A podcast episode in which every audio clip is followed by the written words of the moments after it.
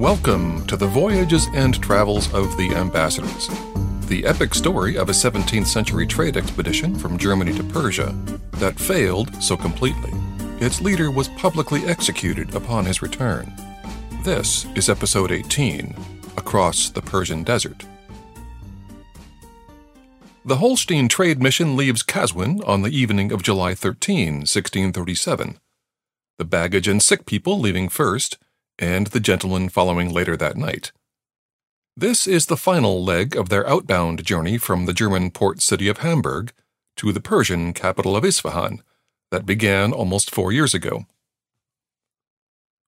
Along the route they're taking, Persia is about 500 miles wide from the Caspian Sea to the Persian Gulf, and although the 300 mile road to Isfahan does not cross the harshest deserts in the country, the conditions described by Adam Olearius are still very harsh indeed. The interior deserts of Persia are not vast expanses of sand dunes, but instead vast expanses of sand and stone, half of which is covered with saline mud. The country's few rivers generally flow out of the peripheral mountains toward the center of the desert plateau, where the water not lost by evaporation sinks into the sand. We discussed the Persian irrigation systems in the last episode, and French traveler Jean Chardin, whom we first mentioned in episode 14, wrote that although water is the cause of all fruitfulness in Persia, the want of people does not proceed from the barrenness of the soil, but the barrenness of the soil from the want of people. Our ambassadors are crossing the western edge of this desert in Caswin province toward the city of Qom and a great, dry salt lake. Today, the province is a regional communications hub with intersecting freeways and railroads, industries like cloth weaving, cotton ginning, wool carding, flour milling, food processing, and electrical equipment manufacturing. It is more desolate in 1637, and the Germans make 15 miles the first night through a great plain, coming to a small village where, at a distance, the houses look like ovens. Ambassador Crusius falls ill not able to ride on horseback, he is carried on a litter for several days. Albrecht von Mandelsloh is, so far, the only person who hasn't been sick, and Olearius writes that his friend closely observes the symptoms of others, and makes notes that could fill an entire book. As noted in episode 2, Olearius eventually does publish Mandelsloh's account of the trip, which includes a journey into India and a sea voyage home, but I have not yet decided whether to include that book in this podcast. They reach the village of Arseng on the morning of July 15. A garden near a river grows pomegranates and almonds, which the travelers find greatly refreshing. From here, the road gently rises into a mountain pass with an elevation of some 5,500 feet, and they make another six leagues, roughly 27 miles, to a caravanserai named Choskeru, Carved on the walls of the building are the names and devises of people from many nations who, like people from every era in history, wanted to leave some evidence that they had been there. Until now, they have been following what is today Highway 49, which intersects with Highway 65, the road to Tehran, and falls a thousand feet into the city of Sabah. They arrive before sunrise on July 17. Their guides halt the caravan some distance from the city to give them time to send a welcome party. The city is not very big, but like others they have passed through, its towers make it look more substantial than it is. Its earthen walls and homes are mostly destroyed, but it does have very fair gardens that grow excellent fruits. Cotton and rice are also grown in great quantities. They leave on the evening of the same day, but I'm not exactly sure what route they take. The caravanserai that Olearius calls Shak Ferabath does not exist on a modern map, but they are headed toward the city of Qom that lies to the southeast of Sabah. The heat at the caravanserai is so bad they strip down to their underwear. They pitch tents to acquire some shade, but wind out of the mountains comes in blasts that are hotter than the heat of an oven. They escape into the caravanserai, and Olearius tells us they cannot walk five or six steps without burning their feet. They reach Qom on July 19. The governor meets them with fifty gentlemen on horseback and a troop of gymnasts on stilts.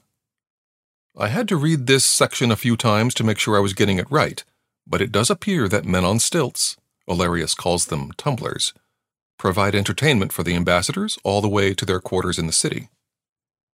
Musicians are playing in the market, and the streets have been watered to keep the dust down. Olearius tells us that the latitude and longitude of Qom claimed by the Persians is incorrect, and so he corrects it for his readers. The fact that this ancient city was once much bigger can be seen by the ruins of its old walls, which lie much further out from where they are now. Located in a plain some 50 miles from a salt lake, it is 125 miles from Caswin, 75 miles from Tehran, and about 160 miles from Isfahan. Freshwater springs on the mountain of Elwend send a small river down to the entrance of the city, and Olearius says that about three years before their visit, the river had flooded and carried away more than 1,000 houses. In the city's gardens grow all sorts of excellent fruits, and cucumbers that are more than two feet long. The Persians pickle these with vinegar, but no salt, so that the taste is unpleasant to people not accustomed to it. The ground is good for farming and produces all sorts of grain and cotton, but the principal trade goods produced by the city are pottery and sword blades. The blades are the best in the country and made of steel from Niras, about 280 miles southeast of Isfahan, which is still a modern steel town today. The pottery is also very much esteemed, especially the great pitchers that will keep water fresh and sweet even in the greatest heats of summer. French traveler John Chardin tells us that Persian mines produce sulfur and saltpeter, along with the raw materials for making products of iron, steel, brass, and lead. The steel forged in Persia contains so much sulfur, he says, that if you throw the filings on the fire, they will go off and make a report like gunpowder. Their craftsmen don't understand very well how to temper it, he says, and they have no method of making wheels, springs, or other delicate pieces but the steel does take a very good temper, which they do by wrapping it up in a wet cloth instead of putting it into a trough of water. Mixed with Indian steel, they call it washed steel, which is known among the Europeans as Damascus steel. Olearius tells us the inhabitants of Qom are somewhat light fingered and apt to steal anything that is not locked up. We had hardly alighted, but our pistols were taken away, and what was not locked up immediately vanished, he writes. Several of the Germans are plagued by the bloody flux, which he says is caused by eating too much fruit and drinking too much water. Today we know the disease as dysentery, an inflammation of the intestines from a bacterial infection that causes bloody diarrhea. In extreme cases, people can pass more than a liter of fluid per hour, causing rapid weight loss, and it appears that the Germans have a pretty bad case of it. They leave Qom on July 21, going south along what is now the Persian Gulf Freeway, and on the 23rd they reached the village of Sensen. A man identified only as Gregory, a Muscovite who served as a Persian interpreter, dies here. Two more Russian servants die of the bloody flux along the road as they leave town. They take the bodies with them to be buried at their next stop, the city of Kashan. The city is a vacation spot for the Safavid kings, they pass by an equestrian center used for tilting and running at the ring, an ancient sport in which a horseman rides at full gallop and tries to insert his lance through a small metal ring. The Shah has a garden and summer home here, and the Germans are told that the house has a thousand doors and windows.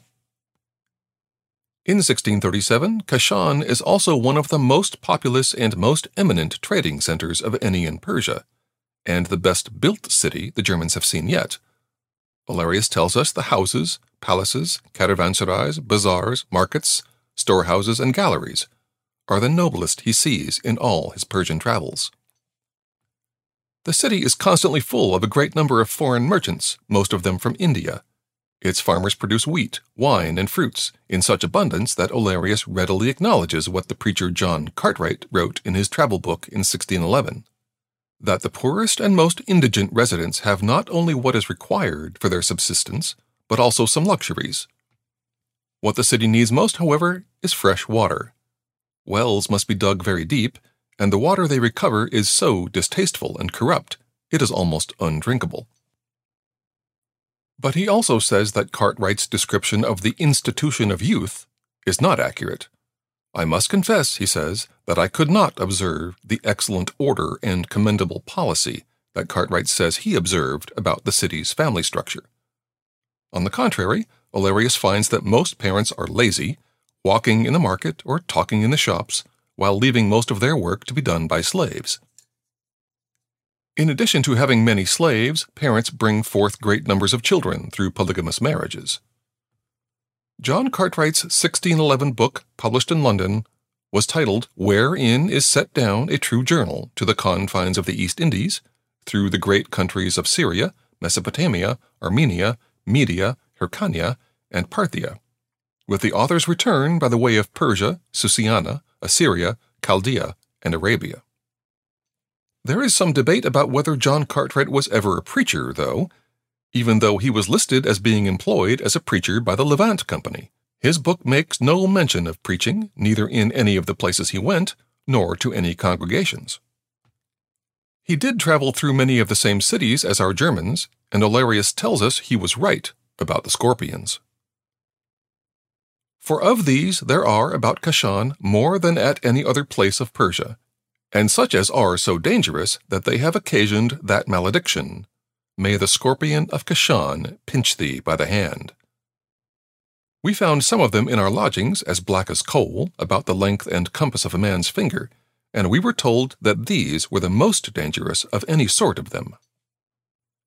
Because of the scorpions, the locals never sleep on mattresses laid on the ground, as they do in other cities, using a bed frame instead. Olearius is the only member of the trade mission to get stung by one. It was my misfortune to be the only man of all our retinue that had occasion to make trial how venomous this creature is, he writes. For lying down on my bed at Shamakhi, in our return from Isfahan, a scorpion stung me in the throat, where it made immediately a swelling about the length of my finger. As good fortune would have it, our physician immediately applied the oil of scorpion, gave me some treacle, and put me into a sweat, which delivered me from the greatest of my pains at the end of three hours but I still had some pain for the two days following, and it was as if I had been pricked with a needle. Nay, indeed, for many years afterwards, I have been troubled with the same pains at certain times, especially in autumn, much about the sun's entrance into Scorpio. The Persians have a different remedy for scorpion bites. They apply a piece of copper money to the wound, leave it there for 24 hours, and then replace it with a plaster made of honey and vinegar. Olearius also tells us about a spider he calls tarantola that does not bite or sting, but deposits its venom like a drop of water that causes immediate and insufferable pain in the stomach and head. The infected person falls into a profound sleep that can only be cured by crushing one of the spiders onto the original wound, by which all the venom is drawn out of the body. The sick person is laid on his back and fed as much milk as possible then his body is laid on a wooden frame. Cords are attached to the four corners of the frame. The frame is hung from the ceiling, then wound up and suddenly released so that the violent twisting motion makes the patient vomit all the milk. A greenish, crud like substance emerges with great violence and extreme pain, but this is only a partial cure. The patient lives but continues to experience severe pain, especially during the same season of the year he was originally infected. The good news is that the spider only lives in the country and that sheep feed on it. The bad news is that the creature can sometimes be found in straw used to thatch the roofs of homes in the city. The heat is so excessive in Kashan that they stay for several days to allow their sick to recover. They leave on July 26 as soon as the moon is up and travel six leagues to a caravanserai called Chotsakasim. The rooms are so small and nasty that they pitch tents in a nearby garden, in the shade of cypress and pomegranate trees, and on the bank of a small river. The gentle noise of running water comforts everyone.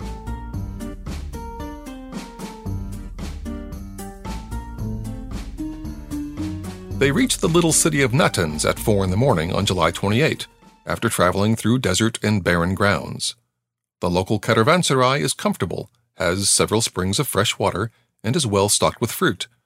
A still healthy Albrecht Mandelsloh climbs one of the nearby mountains and finds a tower built by Shah Abbas in memory of the time one of his falcons killed an eagle on that very spot.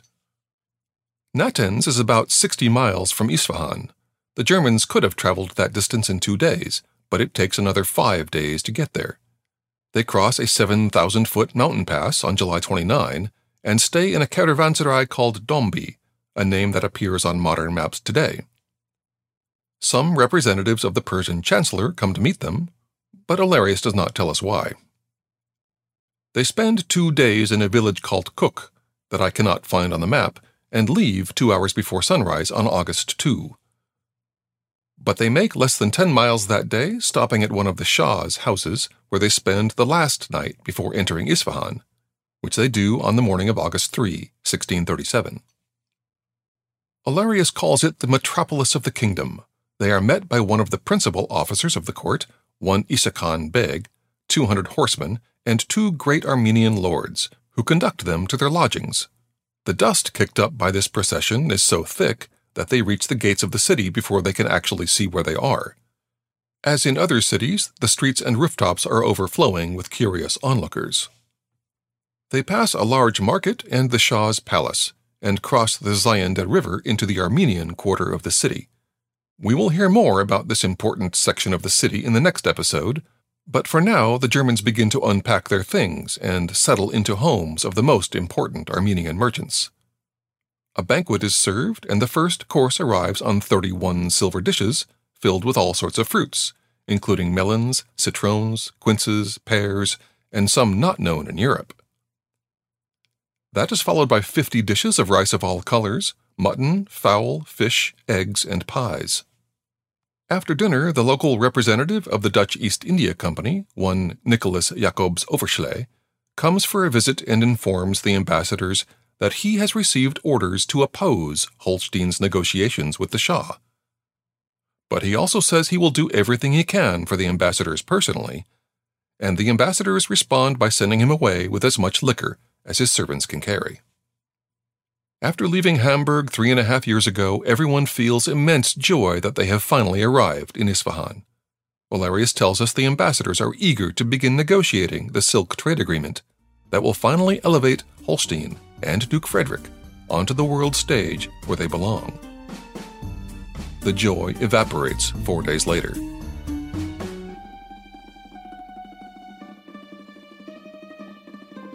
In the next episode, two servants insult each other on the street. The insults escalate into assault.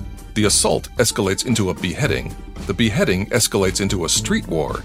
And we find out how many Germans and Indians are killed and what the Shah wants to do about it. On the voyages and travels of the ambassadors.